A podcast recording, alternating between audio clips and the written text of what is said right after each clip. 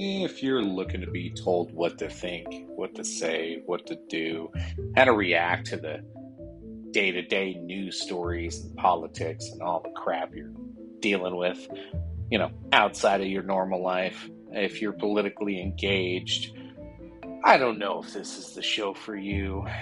Sometimes, I don't know. Uh, sometimes it works, sometimes it don't. Um, give it a shot. Don't take it serious. If you're looking to just kind of make fun of what's going on in the news and to kind of shit on everybody, you come to the right place. Welcome to the Dog and Chicken Show.